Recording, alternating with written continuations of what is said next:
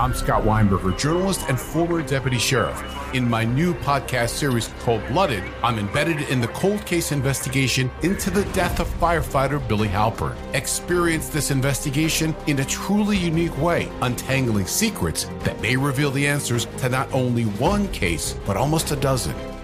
Listen to Cold Blooded, the Apollo Gym Murders on the iHeartRadio app, Apple Podcasts, or wherever you get your podcasts. Imagine you're a fly on the wall at a dinner between the mafia, the CIA, and the KGB. That's where my new podcast begins. This is Neil Strauss, host of To Live and Die in LA. And I wanted to quickly tell you about an intense new series about a dangerous spy taught to seduce men for their secrets and sometimes their lives. From Tenderfoot TV, this is To Die For. To Die For is available now. Listen for free on the iHeartRadio app, Apple Podcasts, or wherever you get your podcasts. I am the ferryman. In the shadows of the afterlife, the ferryman of souls guides America's most influential spirits to their eternal rest. Where are you taking me? Are you death? This road is not on any map. How much for a ticket? All I ask for in payment is a tale. I don't know who got to Kennedy first. And the devastation those first bombs caused. I've never been to hell, but I know intimately the hymns of the damned. Binge this season of The Passage now. Listen on the iHeartRadio app, Apple Podcasts, or wherever you listen to podcasts.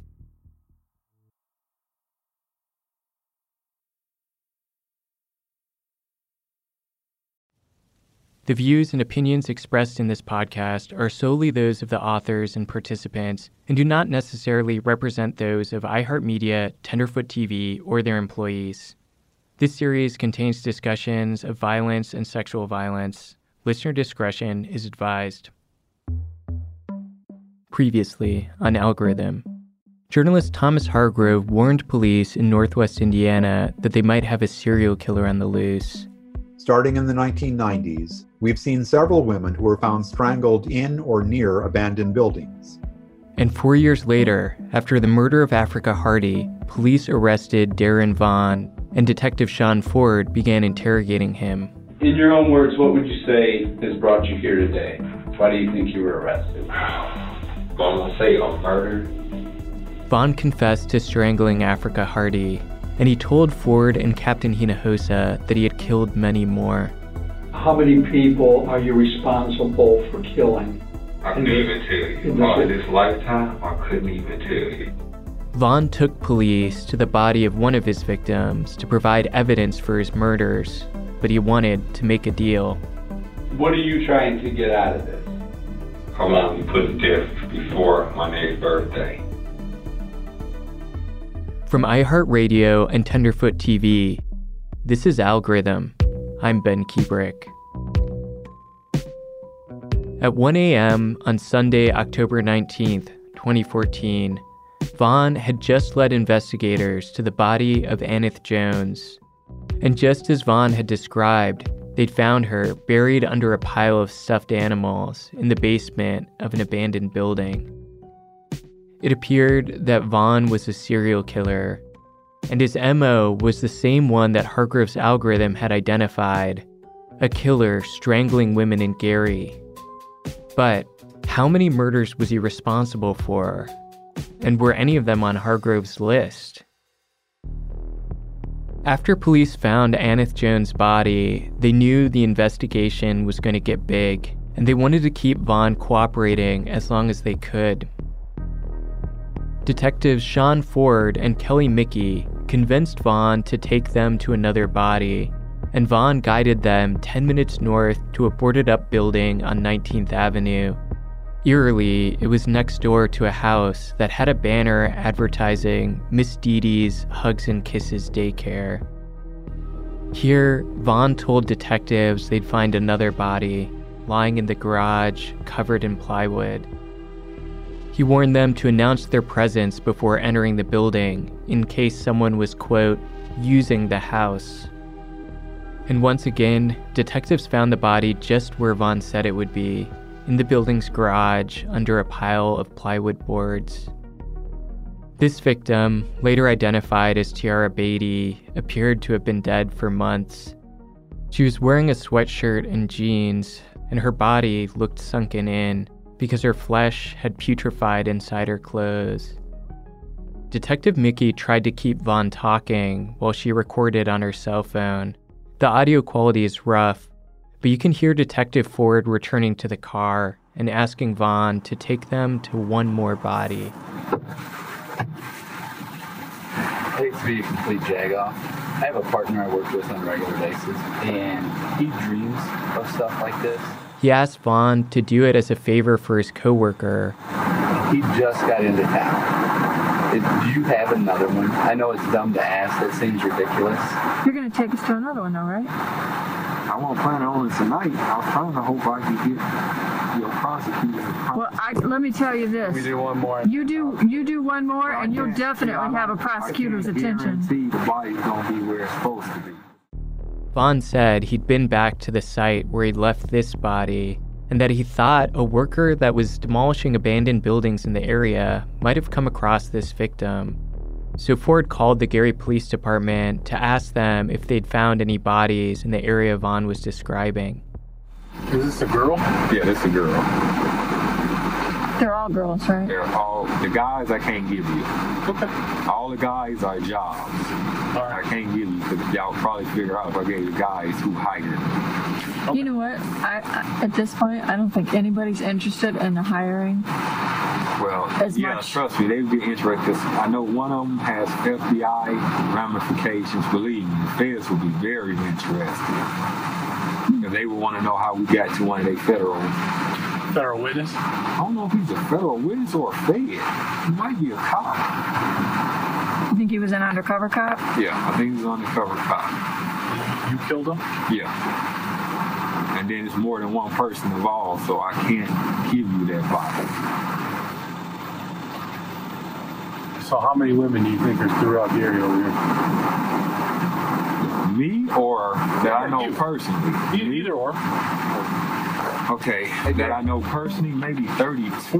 Me, maybe 12, 13. Over 13. And, last year. and none of them have been found? No, mine don't get found. Oh, well, I don't know. Some of these bodies should have been found. Mm-hmm. In fact, I know Gary found three, but since there's no DNA, no sex, none of that, they'll never know who killed that person. To recap, Vaughn was now claiming he was responsible for killing 13 women in Gary in just the last year. Ford returns to the car and says Gary hadn't found any bodies recently in the area Vaughn had mentioned. Did they say they found it? He hasn't heard of anything like that. Well, at least we're not far from it. All right, let's go take a look. Now you're going the wrong Broadway. As they drive to the next crime scene, it's hard to tell if Ford is trying to ply Vaughn for information or if he's just making small talk.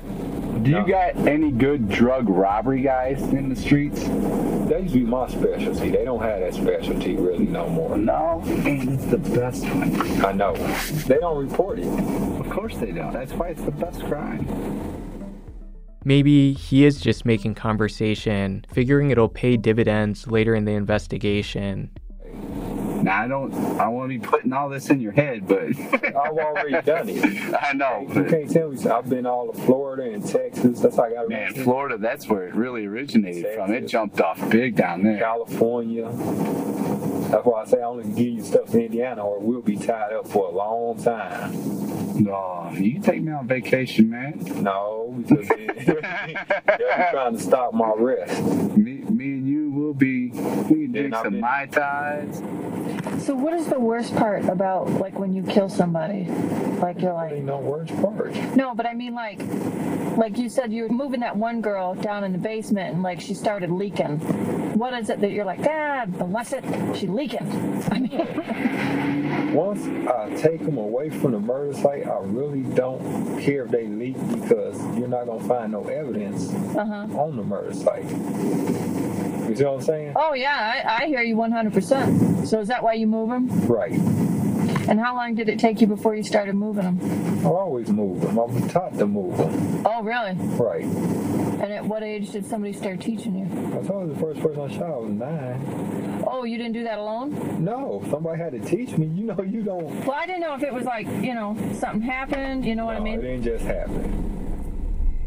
They arrive at a third abandoned house. This one was a two story building. At the top of the stairs, in a closet, police found another body, and this time the body was skeletal. Is it decomposed? Yeah, her bones are showing, her skull is showing. That's what I'm saying. Some of the other ones I couldn't bring you to because y'all wouldn't even be able to tell how they were killed or nothing because they should be really decomposed by now. Yeah, but at least their families could have some peace, right? But, see, I gotta take you to the ones I know, like I like I say, my mistakes. I'm taking y'all to my mistakes. These are all my mistakes. These people weren't supposed to be killed. Okay. These are the people that I, I call innocent. They were really innocent. They were just in the wrong spot at the wrong time. So how many, just between me and you, how many people do you think you've killed in your whole life? Well, in my life? Yeah, do you keep track? No, I don't keep track. I know, I know I was upset when I found out there was a guy in Mexico that killed over 500 people. That upset me. Because you haven't, or? Because I haven't. Oh, so you wanted to kill 500, huh? No, I didn't want to kill 500. I was just used to being in Gary. I was known at one time as the best there was in Gary. Uh huh. And then when you get to looking at history, you start reading. That's how you know, reading murder and stuff. These people have done a whole lot more murders than me. So how many you think? Total? Yeah. I'm under 100. I know that. Under 100 since you were nine? I might be over 100 Because I've had a busy year this year. Had, yeah, what, 13 this year? No, I had way more than 13 this year. Oh, I misunderstood you. Three a month. Three a month? Out, yeah. Wow. At first, when I heard Vaughn's claim of three murders a month, I thought Vaughn was again contradicting himself. Because earlier, he said he'd only killed 13 women in Gary that year. But then I remembered he also said he'd killed men as well, and people out of state. So he's not necessarily being inconsistent here. Still, there's something about his tone that makes me think he's embellishing his story. The investigation was just beginning, though. The next day, officers continued their interrogation, and the next night, Vaughn led them to even more victims.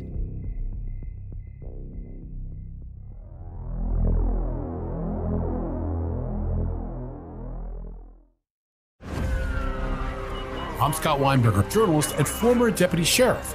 In my new podcast series, Cold Blooded The Apollo Gym Murders, I'm embedded in the cold case investigation into the death of firefighter Billy Halpern. It's just a shame, you know, that they took him from us. Experience this investigation in a truly unique way, knocking on doors, uncovering new evidence, including the DNA of a potential killer. Uh, my name is Danny Smith. I'm a detective uh, with Miramar Police Department. This is Scott Weinberger. We're actually reopening an old case, and your name came up. Untangling secrets that may reveal the answers to not only one murder, but almost a dozen. Thought they were going to kill me, so I kept my mouth shut and I didn't say anything. All these years, I didn't say anything. Listen to Cold Blooded, the Apollo Gym Murders on the iHeartRadio app, Apple Podcasts, or wherever you get your podcasts. This is Neil Strauss, host of the Tenderfoot TV True Crime Podcast, To Live and Die in LA. I'm here to tell you about the new podcast I've been undercover investigating for the last year and a half. It's called To Die For. Here's a clip. All these girls were sent out into the world and they were told try to meet important men, try to attach yourself to important men. The voice you're hearing is a Russian model agent telling me about spies sent out to seduce men with political power. The war in Ukraine is also being fought by all these girls that are all over important cities. For the first time, a military trained seduction spy reveals how the Russian government turns sex and love into a deadly weapon. If you want to kill your target, it's easy. You just seduce him, take him somewhere, start having sex, and then he's very vulnerable, so you can kill him easily. To Die For is available now.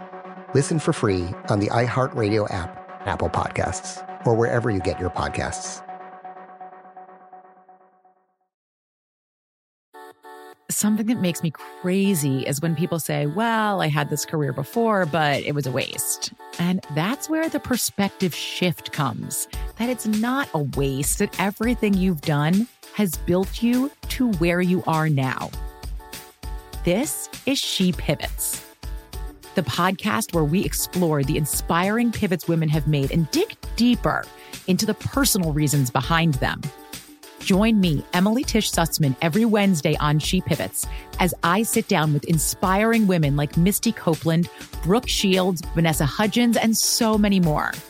We dive into how these women made their pivot and their mindset shifts that happened as a result. It's a podcast about women, their stories, and how their pivot became their success.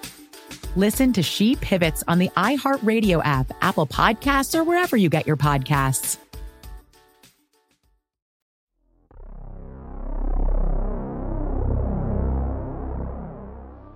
On October 20th, two days after Vaughn's arrest and the discovery of bodies in abandoned homes, two press conferences were held.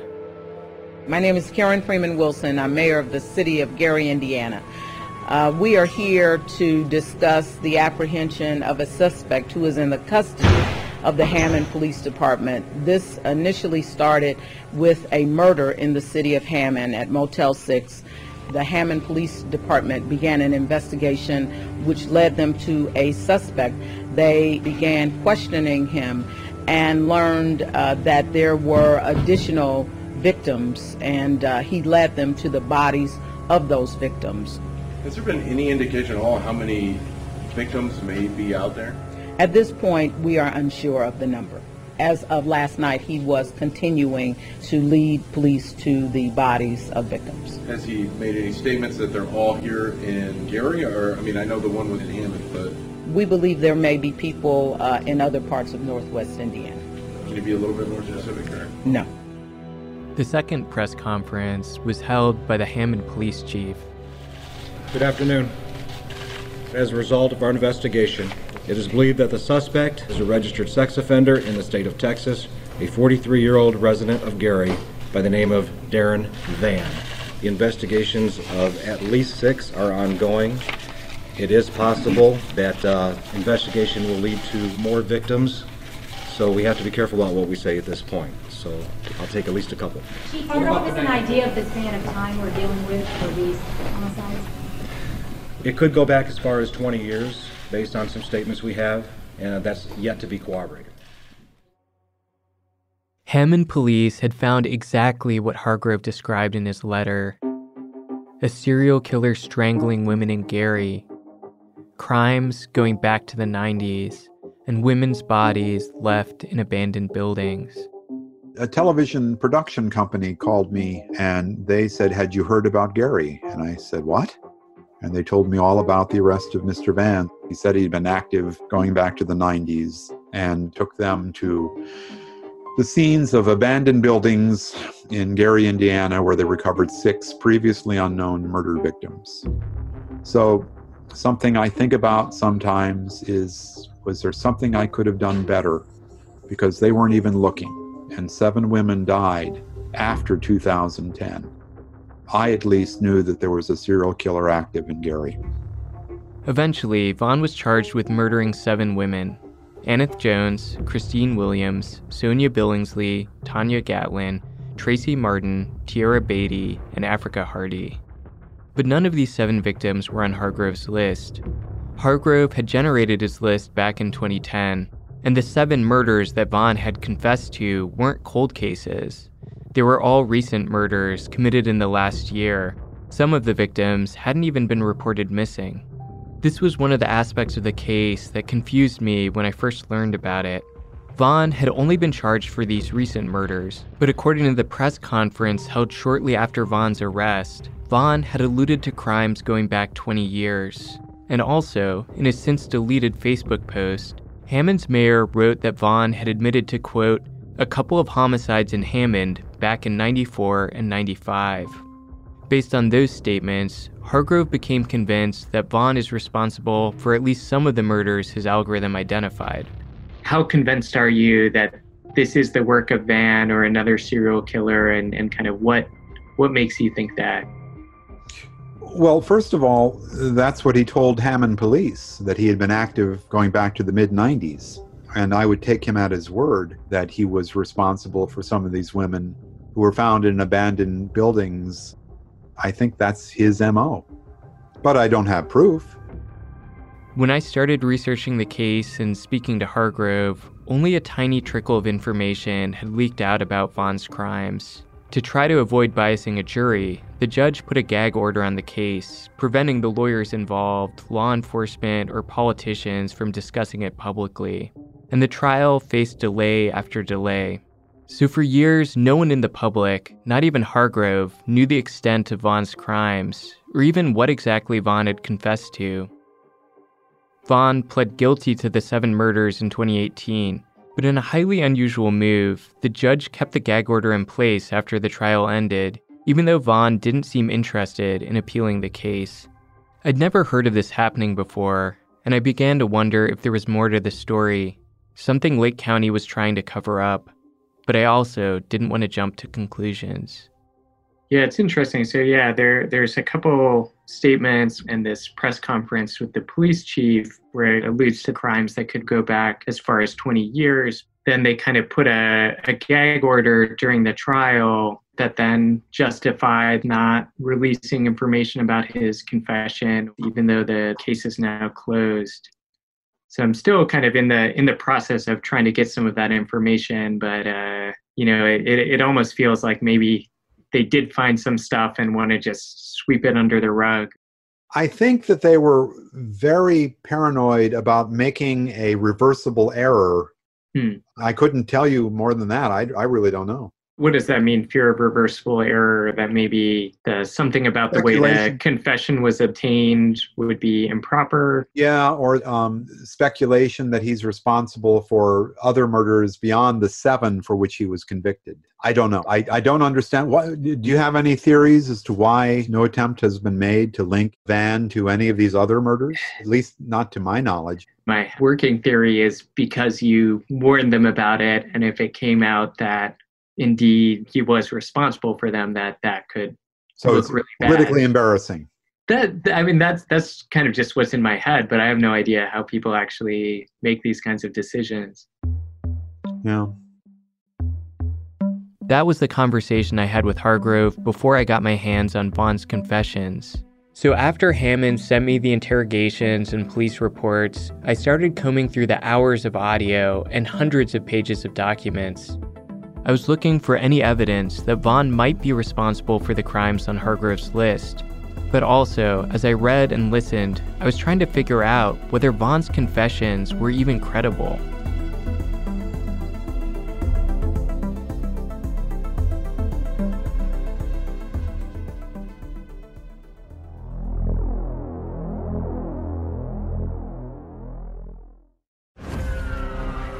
I'm Scott Weinberger, journalist and former deputy sheriff. In my new podcast series, Cold Blooded The Apollo Gym Murders, I'm embedded in the cold case investigation into the death of firefighter Billy Halpern. It's Just a shame, you know, that they took him from us. Experience this investigation in a truly unique way, knocking on doors, uncovering new evidence, including the DNA of a potential killer. Uh, my name is Danny Smith. I'm a detective uh, with Miramar Police Department. This is Scott Weinberger. We're actually reopening an old case, and your name came up. Untangling secrets that may reveal the answers to not only one murder, but almost a dozen. Thought they were going to kill me, so I kept my mouth shut and I didn't say anything. All these years, I didn't say anything. Listen to Cold Blooded, the Apollo Gym Murders on the iHeartRadio app, Apple Podcasts, or wherever you get your podcasts. This is Neil Strauss, host of the Tenderfoot TV True Crime Podcast, To Live and Die in LA. I'm here to tell you about the new podcast I've been undercover investigating for the last year and a half. It's called To Die For. Here's a clip. all these girls were sent out into the world and they were told try to meet important men, try to attach yourself to important men. The voice you're hearing is a Russian model agent telling me about spies sent out to seduce men with political power. The war in Ukraine is also being fought by all these girls that are all over important cities. For the first time, a military trained seduction spy reveals how the Russian government turns sex and love into a deadly weapon. If you want to kill your target, it's easy. You just seduce him, take him somewhere, start having sex, and then he's very vulnerable, so you can kill him easily. To Die For is available now. Listen for free on the iHeartRadio app, Apple Podcasts, or wherever you get your podcasts. Something that makes me crazy is when people say, Well, I had this career before, but it was a waste. And that's where the perspective shift comes that it's not a waste, that everything you've done has built you to where you are now. This is She Pivots, the podcast where we explore the inspiring pivots women have made and dig deeper into the personal reasons behind them. Join me, Emily Tisch Sussman, every Wednesday on She Pivots as I sit down with inspiring women like Misty Copeland, Brooke Shields, Vanessa Hudgens, and so many more. We dive into how these women made their pivot and their mindset shifts that happened as a result. It's a podcast about women, their stories, and how their pivot became their success. Listen to She Pivots on the iHeartRadio app, Apple Podcasts, or wherever you get your podcasts.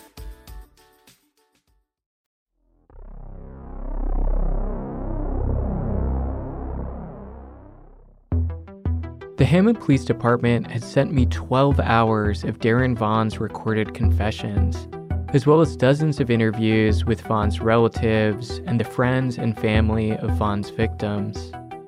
As I listened through them, I was especially curious to find out what the Hammond mayor had been referring to when he said Vaughn had confessed to, quote, a couple of homicides in Hammond in 94 and 95. But I also wanted to know how much I should trust Vaughn in the first place. And as I kept listening through his interrogation, some of his claims just sounded bizarre or grandiose. To try to put Vaughn's story into context, I went back and re listened to an interview I'd done a couple months earlier. We created Darren. Darren at age six was taken from his mother, put in even a worse situation. This is Goiko Kasic, one of the public defenders who was assigned to Vaughn's case. And Ben, my name is pronounced Goiko Kasic. It's like crotch itch, but it's Kasic. um, when I got your email, you know, you told me that the gag order was still in place. So I'm curious, kind of like, what can you talk about? What can't you talk about? Well, I think specifically, I can certainly talk about anything that's in the public record. And I can also probably just kind of generically tell you a little bit about Darren's background without getting into too many specifics. To say the least, Kasic doesn't mince words. You have to understand, Darren Vann was the product of his 14 year old mother being raped by the landlord. Kasic said that when Vaughn's mother gave birth to him in 1971, she was just 14 years old. She had three more daughters after that in very short order. So this, this woman who was completely unequipped to probably have a pet had four children.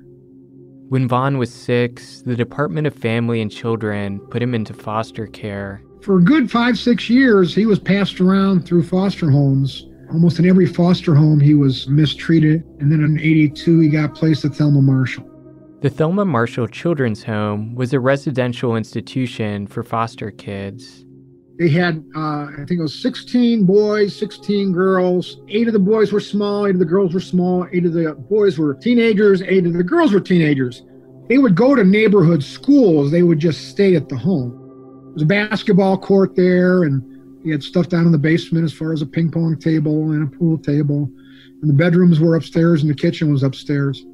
According to Vaughn, things might have looked fine if he visited during the day, but after dark, it turned into a nightmare. The adults would leave at five o'clock.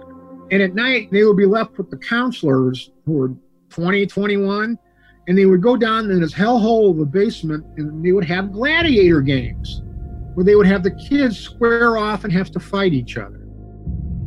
Darren told us when he was being disciplined, they would put him in a completely dark room with a dog. And he would have to climb on the pool table and be up on the pool table pretty much all night long with this dog running around the outside of the pool table barking at him to get at him.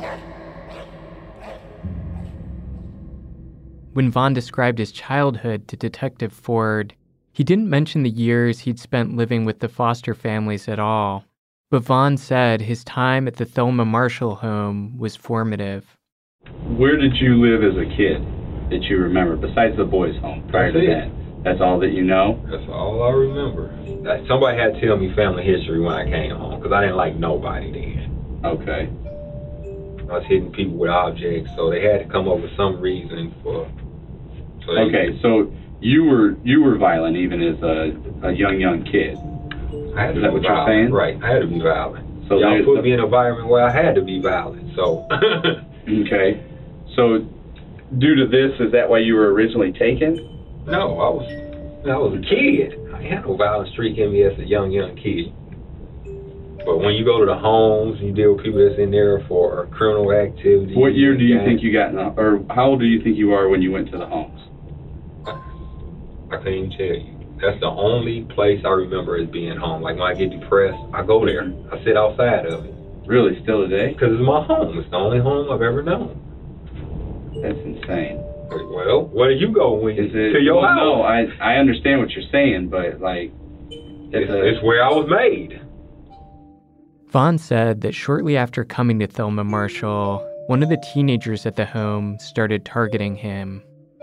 what what did he do to mess with you? I'm uh, trying to turn me into a girl.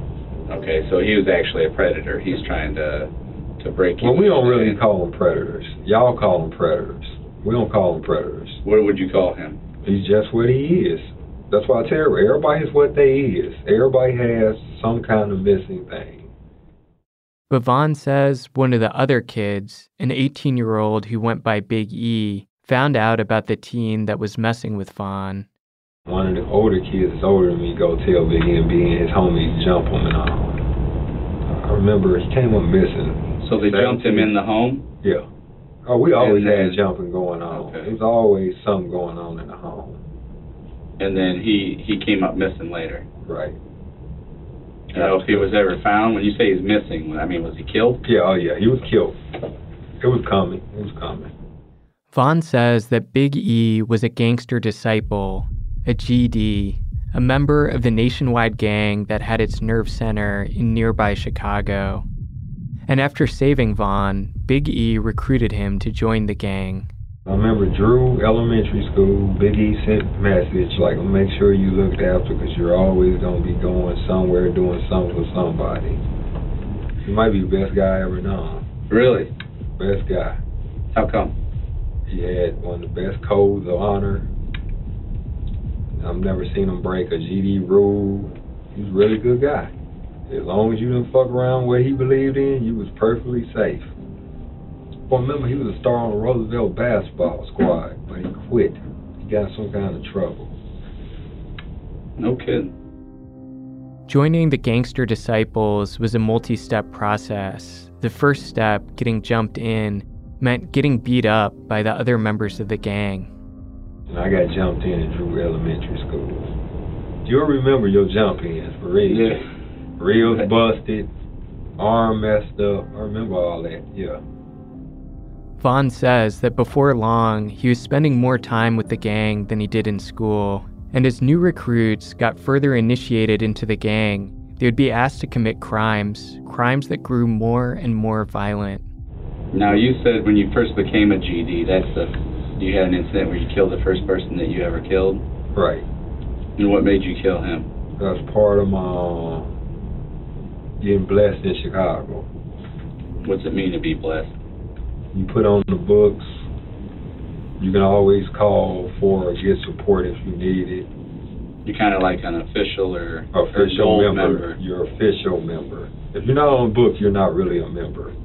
You're just saying you a GD. hmm Did you kill somebody specific to, to get blessed in? I mean, I care who they told me to kill. And I really don't know who it was. Didn't care. So they just gave you an assignment. Right. But it wasn't enough for a recruit just to kill someone. It was also how they acted after they'd done the deed. Vaughn brought this up with Officer Mickey the night he was arrested. Now, do the kids ever not want to do it? You really don't have a choice. So, like when the kids do it for the first time, do they flip out? Like, do you comfort them or If you break down too much, you're getting rid of. like killed? Yeah. That's always been a gang thing. They can't take no chances of you Spilling the beans. spilling the beans. Cause some kids y'all think are like random murders. They're not random murders. They did something and couldn't live with it and started talking, and so they had to get, get rid of. The gang that Vaughn's been talking about, the Gangster Disciples or GDs, was formed in Chicago in 1974. The Gangster Disciples were founded by Larry Hoover. At the time, he was serving a life sentence in an Illinois prison for murder, but using coded messages, he ran the gang's drug dealing and prostitution rackets from behind bars for decades. Hoover created what he called the 16 Rules of Proper Behavior for the Disciples. These rules included silence about gang business. They'd say, nothing will hurt the duck but its own bill. Other rules prohibited homosexual rape, using addictive drugs, and stealing from other gangster disciples. These 16 rules were to be followed strictly. If rules were violated, gang leaders would order punishments to be dealt out by gang enforcers. The punishments could range from beatings to death. Vaughn says he was taught how to kill by the gang and became one of the gang's enforcers. Vaughn's lawyer Kosich says that as a public defender in Lake County, Indiana, he's had many clients in gangs. you can't even imagine imagine what they went through in their lives you know you, you can go ahead and talk about all these gang gangbangers and all these shootings and until you you really break it down you know these kids are eight nine ten years old and they live in these neighborhoods where they're getting harassed and either they're going to keep getting picked on and keep getting beat up or they're going to join a gang. And they grow into these gangs and these gangs become their only family and they do what they're told. What never ceases to amaze me you know they give you the latin king manifesto or the gangster disciple rules or whatever the hell they have and like the first page first page says i will never cooperate with the police i will never give evidence to the police or statements to the police that may implicate a brother but the sons of bitches on the very top when they get busted within 48 hours they are singing like the loudest damn canaries you've ever heard to save their asses. They're telling them about murders they ordered, who did them, to save their asses. And the guys on the bottom never figure that out. Never figure out that they're going to get sold out by the guys on the top. Vaughn's lawyers wanted more information about Vaughn's early life and gang involvement, so they tried to find out more information about Big E. It was challenging, though, because Vaughn didn't know Big E's real name. We really, really wanted to track him down. We thought at one time it was someone who played basketball at uh, one of the local high schools there, and he was on on the bench on one of the state championship teams, but that ended up falling by the wayside. It wasn't him. We never could could find him. The police were also interested in finding Big E to verify Vaughn's story and to investigate the early murders Vaughn had mentioned. They asked Vaughn's half brother Reginald about it. Reginald knew Big E by a slightly different name. Okay, here we go. His friend Big Mike. Talk about him and Big Mike grew up in the home together. Him Big Mike this, him and Big Mike did that. But nobody in my family knows Big Mike. Nobody's ever seen Big Mike. You know what I'm saying? It's, it's, come on now, it's, it's, it's not plausible. Big Mike is a fictional character. As I dug further into Vaughn's confessions, it was not at all the story I was expecting. But I did discover what I suspect is the reason why authorities wanted to keep this case quiet for so long. next time on Algorithm. Be it from the organic injury or something he had convinced himself, there were episodes in Darren's life that he remembered completely different than what we had credible evidence for. It all went back out of control again. I never made it back. Cause once you, I don't know how to explain this to y'all because y'all don't have the same urge. Once you start killing again. Now, when you say abusive, like verbally abusive, physically abusive. I don't recall all the different incidents, but I know she was. Actually, without her, y'all would probably caught me years ago. This episode was written and produced by me, Ben Kuebrich. Algorithm is executive produced by Alex Williams, Donald Albright, and Matt Frederick. Production assistance and mixing by Eric Quintana. The music is by Makeup and Vanity Set and Blue Dot Sessions. Thanks to Christina Dana, Miranda Hawkins, Jamie Albright, Rima Elkayali, Trevor Young, and Josh Thane for their help and notes. And thanks for listening. This story is only going to keep getting crazier, and soon I'm going to need y'all to help me solve some of the mysteries regarding this case.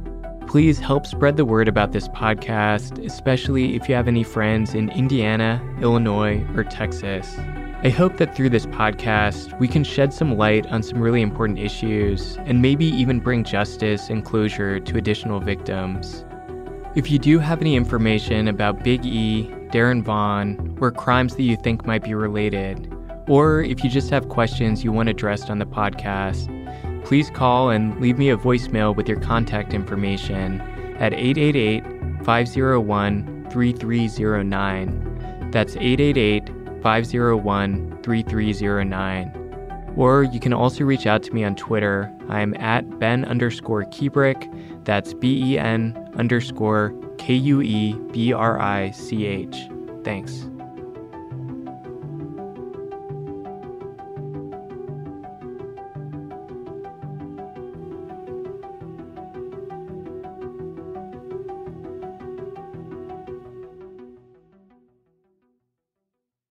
I'm Scott Weinberger, journalist and former deputy sheriff. In my new podcast series, Cold Blooded, I'm embedded in the cold case investigation into the death of firefighter Billy Halpern. Experience this investigation in a truly unique way, untangling secrets that may reveal the answers to not only one case, but almost a dozen. Listen to Cold Blooded, the Apollo Gym Murders on the iHeartRadio app, Apple Podcasts, or wherever you get your podcasts. Imagine you're a fly on the wall at a dinner between the mafia, the CIA, and the KGB. That's where my new podcast begins. This is Neil Strauss, host of To Live and Die in LA, and I wanted to quickly tell you about an intense new series about a dangerous spy taught to seduce men for their secrets and sometimes their lives. From Tenderfoot TV, this is To Die For. To Die For is available now. Listen for free on the iHeartRadio app, Apple Podcasts or wherever you get your podcasts. I am the ferryman. In the shadows of the afterlife, the ferryman of souls guides America's most influential spirits to their eternal rest. Where are you taking me? Are you death? This road is not on any map. How much for a ticket? All I ask for in payment is a tale. I don't know who got to Kennedy first. And the devastation those first bombs caused. I've never been to hell, but I know intimately the hymns of the damned. Binge this season of The Passage now. Listen on the iHeartRadio app, Apple Podcasts, or wherever you listen to podcasts.